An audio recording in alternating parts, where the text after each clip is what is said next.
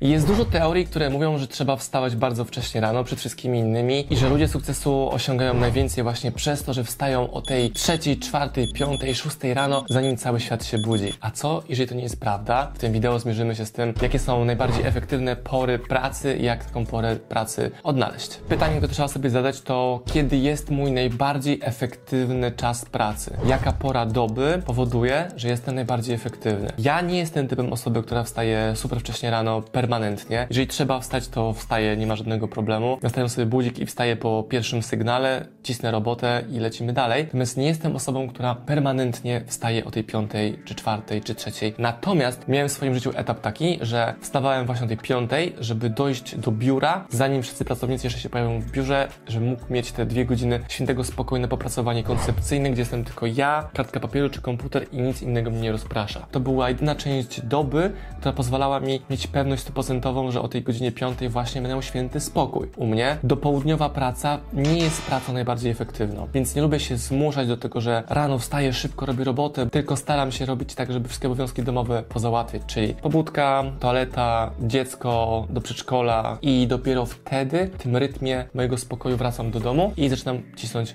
robotę. Więc bardzo istotne jest to, żeby samemu zauważyć, kiedy tobie jest najwygodniej pracować. Czy jest to kwestia ciszy nocnej, bo wszyscy w domu śpią i masz przestrzeń na takie projekty, czy jest to kwestia tego, kiedy możesz pracować, bo na przykład dzieci są w przedszkolu, więc te twoje bloki pracy są uzależnione od tego, czy masz wolny dom, czy jest cisza, czy masz opiekę nad dziećmi. I to jest to podejście świadomościowe, zauważenia, co jest dla mnie najbardziej efektywne. Więc jak fiksowałeś na to, że teraz stać o tej piątej, ale nie działało to u ciebie, to ja bym proponował nie zmuszać się do wstawania o piątej, skoro to nie działa. Gdy już ten czas na pracę znajdziemy, to trzeba zadbać o to, żeby ten czas pracy był czasem pracy efektywnej. I my z moją żoną i wspólniczką w jednej osobie mamy taką zasadę, że potrzebujemy mieć takie złote półtorej godziny, idealnie dwie godziny, niezakłóconej, niezachwianej pracy. Jest to święta godzina, podczas której można zrobić tak dużo i znacznie więcej niż siedzenie w biurze 4 czy 5 godzin, gdy ma się tą przestrzeń swobodnie rozciągniętą na kilka godzin. Święta, najświętsza godzina pracy. Nieważne już wtedy dla mnie jest to, czy jest to noc, dzień, bo chodzi o to, żeby tę godzinę czasu wygospodarować. I gdy już ją mam i ją wykorzystam na maksa, to widzę nawet zmianę mojej energii, samopoczucia i takiego stanu lekkości, że zrobiłem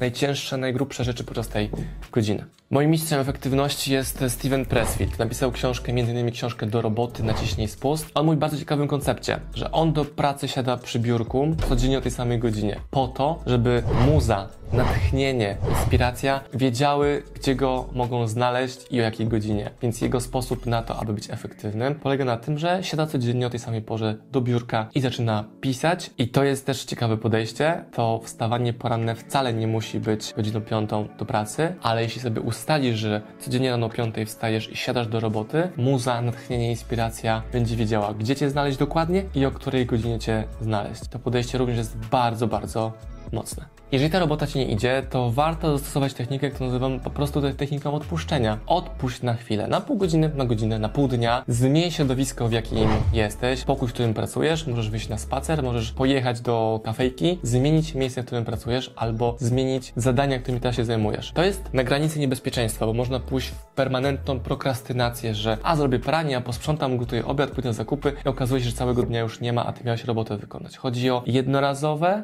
doraźne odpuszczenie żeby można było sobie ten głód chęci pracy wykształcić i poczuć. Jeżeli potrzebujesz motywacji, inspiracji do tego, żeby jednak wstawać rano i poeksperymentować, czy pobudka o 5 rano czy 6 rano dla Ciebie będzie pomocna, czy wręcz przeciwnie, to zobacz sobie na koncept, jakim jest Klub 555 założony przez Fryderyka Karzełka. Są to ludzie, którzy w liczbie 2, 3, czasami więcej tysięcy codziennie rano o godzinie 5.55 spotykają się po to, aby razem rozpocząć wspólnie dzień. Motywują się, inspirują, tworzą społeczność. Im to pomaga bardzo mocno w tym, żeby ten dzień ruszyć ostro z kopyta. Więc zachęcam Cię, żebyś sobie potestował, zobaczył, w jaki sposób oni rozpoczynają dzień tak wcześnie. Ja jestem uczestnikiem klubu 555 doraźnie, okazyjnie, kilka razy w roku, bo ja jako Marcin nie odczuwam potrzeby aż tak wczesnego, permanentnego, ciągłego wstawania, sprawdź, czy to przypadkiem nie jest dla Ciebie. Przez uczestniczenie w tym projekcie przez minimum 30 dni. Zobacz sobie takim challenge'u. Może akurat to będzie rutyna, która zmieni Twoją efektywność poprawi Twoje wyniki. A co jeśli okaże się, że jednak to wstawanie nie jest dla Ciebie? Albo opracowanie w nocy nie jest dla Ciebie? Podczas tego procesu autodiagnozy, badania siebie samego, trafisz do schematu,